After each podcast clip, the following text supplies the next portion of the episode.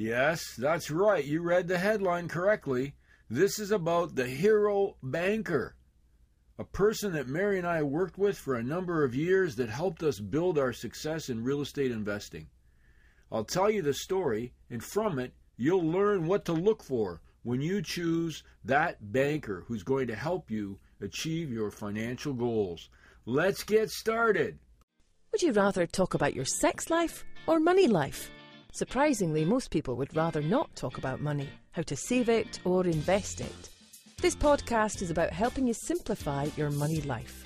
Delivered by Dr. Henry Joseph Speck, a psychologist by training, Henry is a seasoned investor with over 40 years of successful investing in real estate, stocks, and other alternate forms of income generation.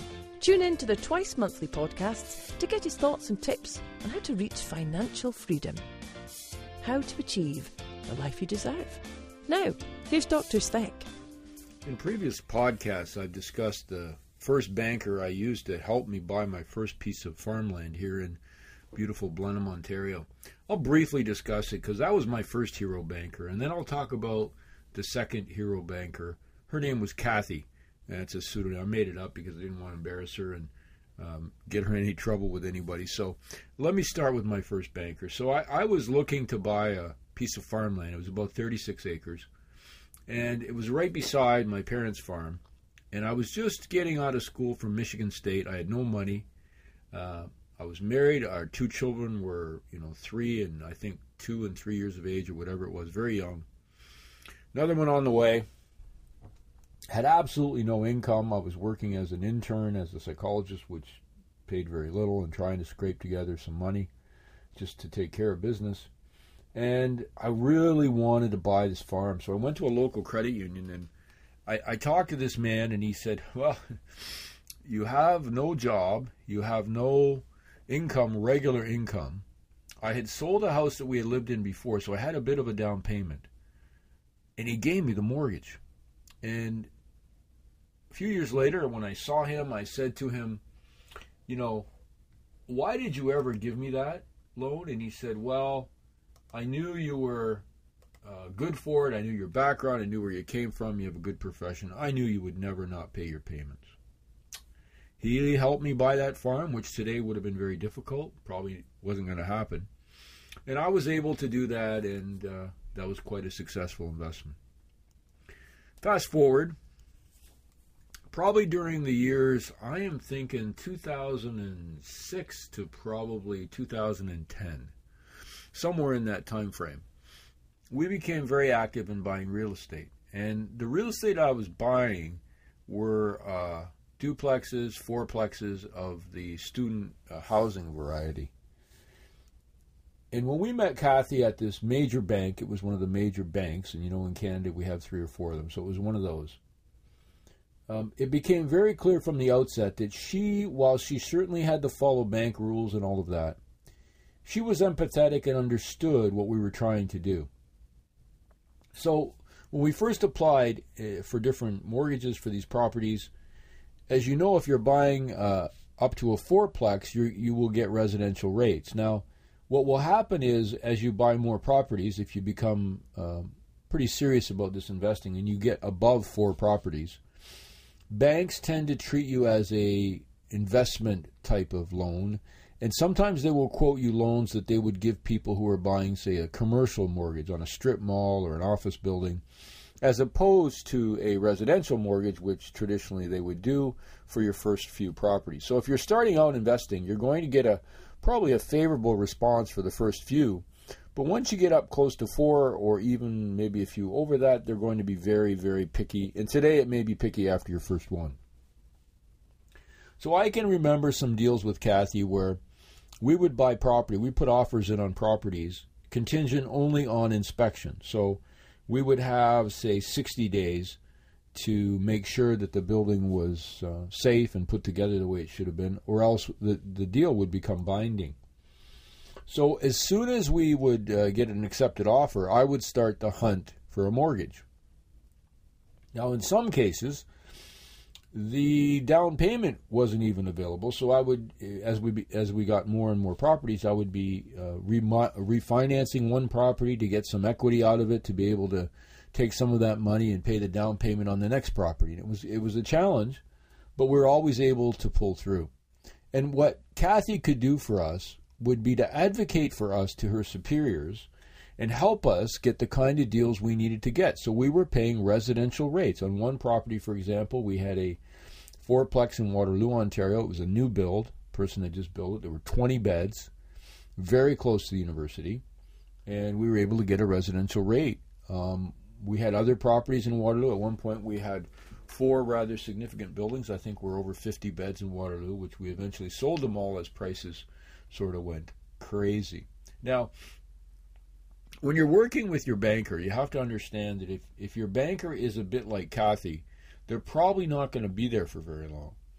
The, the traditional system of banking, as I see it today, makes it very difficult for these very bright, intelligent, empathetic, understanding uh, managers or commercial lenders or mortgage specialists to be able to you know truly look at you as a person and i talk about in the book one of the things we look at now that we loan out money that we become um, basic mortgage folks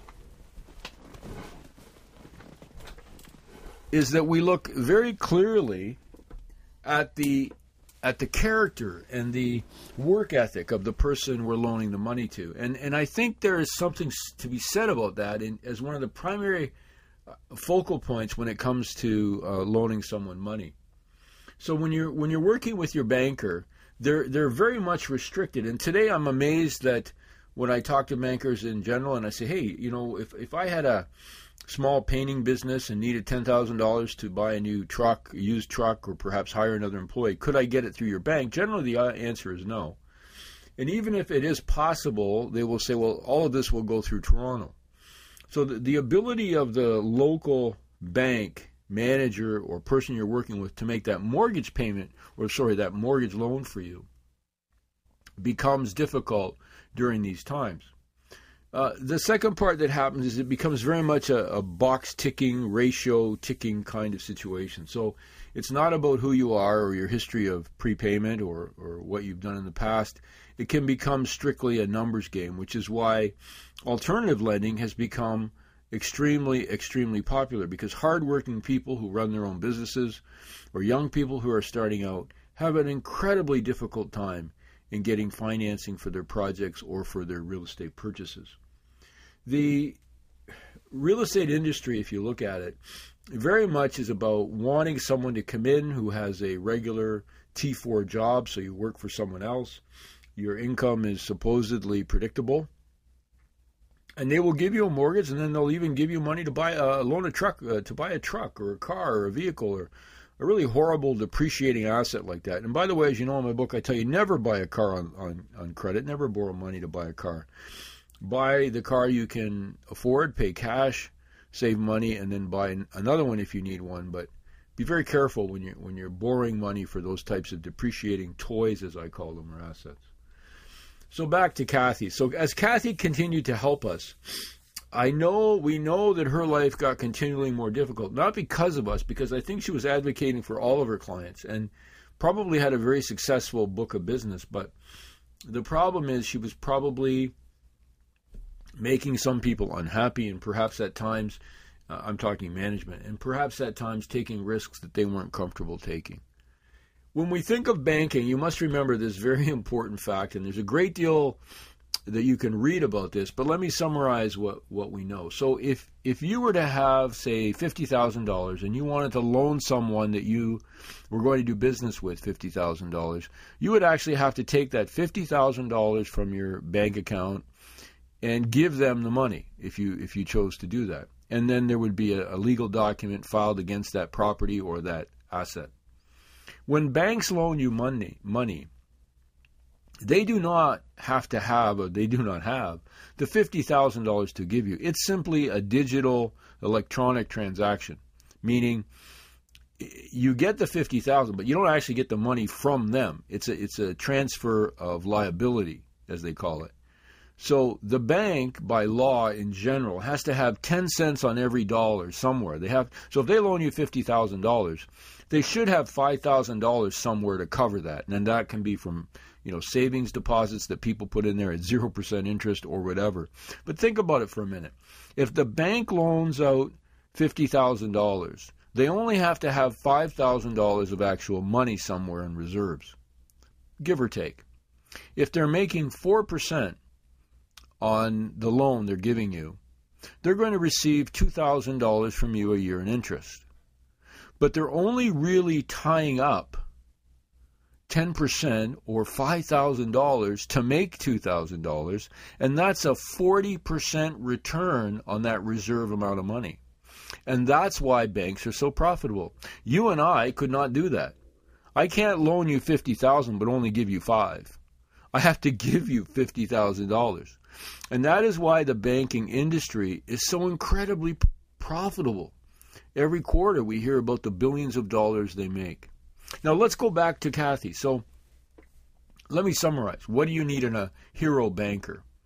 Someone who will listen and respect and appreciate your financial goals.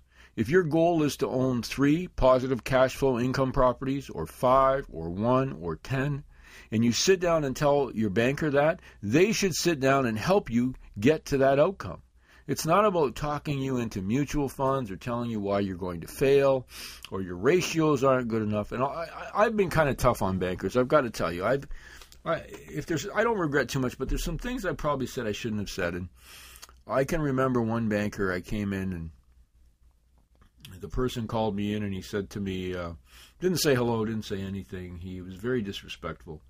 And he said that, you know, your ratios aren't good enough and we're just not going to give you any loan and no one's going to. And he went on and I said, look, I said, if I walk by this bank five years from now, and actually he wasn't sitting in a in an office, he had his own little cubicle area. If I walk by this bank in, you know, five years, you'll still be sitting in this cubicle. You'll still be doing what they tell you to do. And I feel really bad for you. And I got up and walked out. And I wasn't real happy and he didn't seem to care. But from that point on, when I would walk by that branch, and it was in my hometown, and I, I would uh, see him sitting in his cubicle, I would wave. And that went on for a number of years till he either quit, left, or got promoted. But the point of all that is you have to remember that when you go into those situations, it's important to understand that the person across from you may not have the ability to answer your questions, may not have the power to be able to grant your mortgage or loan. I can remember, and I, and I talk about this in podcasts, and I've written about it, getting a phone call from a very large, one of the major banks. This person was working in Toronto, and she said to me, "Well, you're, you know, you're applying for this mortgage for this property in Antigonish, Nova Scotia, and we don't provide mortgages to fishing villages in Nova Scotia." I said, "Well, first of all, it's not a fishing village. It's not like on the ocean. The ocean's about six miles out of town, so it's not a fishing village. And secondly, it has a major university and a regional hospital. And and I went through all the statistics of vacancy rates and all of that, but it didn't seem to matter because she said again, we do not provide mortgages to fishing villages in Nova Scotia. So she was not only not listening, she was disrespectful. She she and she didn't have a clue. So when you find a hero banker, as we found Kathy, take care of them, meaning realize you're only going to have them for a brief period of time. And, and then you're probably going to have to get financing somewhere else. And, you know, there's mortgage brokers. I'm hoping to interview a mortgage broker on a future show. There are many other private money. For example, we do some lending. There's other places you can go to get those uh, that support. Don't let the fact that one banker or bank has said no to you stop you from looking for that hero banker because they're out there. You just have to keep digging and finding. Uh, final thought. Some years ago, Mary and I had a, Mary and I had a property in London, Ontario, and we had the most amazing bank mortgage specialist. Um, this woman had a, a, rather significant disability, and she would talk about that, and we would uh, she discussed that but she was probably the most amazing, other than Kay, uh, Kathy, she was probably the most outstanding uh, bank professional we've ever worked with. Unfortunately, she was only there for one mortgage renewal, and then she got transferred and moved on. And that was unfortunate. But again, uh, when that happens to you, when you finally find someone who's going to work with you and they get transferred or move on, don't get discouraged. Keep looking because the ability to finance your, your purchases when it comes to real estate are one of the most important factors associated with your growth and success. I'm Dr. Henry Speck for Shrink Money Advice. Please subscribe to the podcast. And make sure you do. Send it out to your friends. I look forward to speaking with you again next time. You have been listening to the Shrink Money Advice podcast with Dr. Henry Joseph Speck. Remember to pick up your copy of Dr. Speck's latest book, Shrink Money Advice, on Amazon.ca or the audio version at awesound.com. That's awesound.com.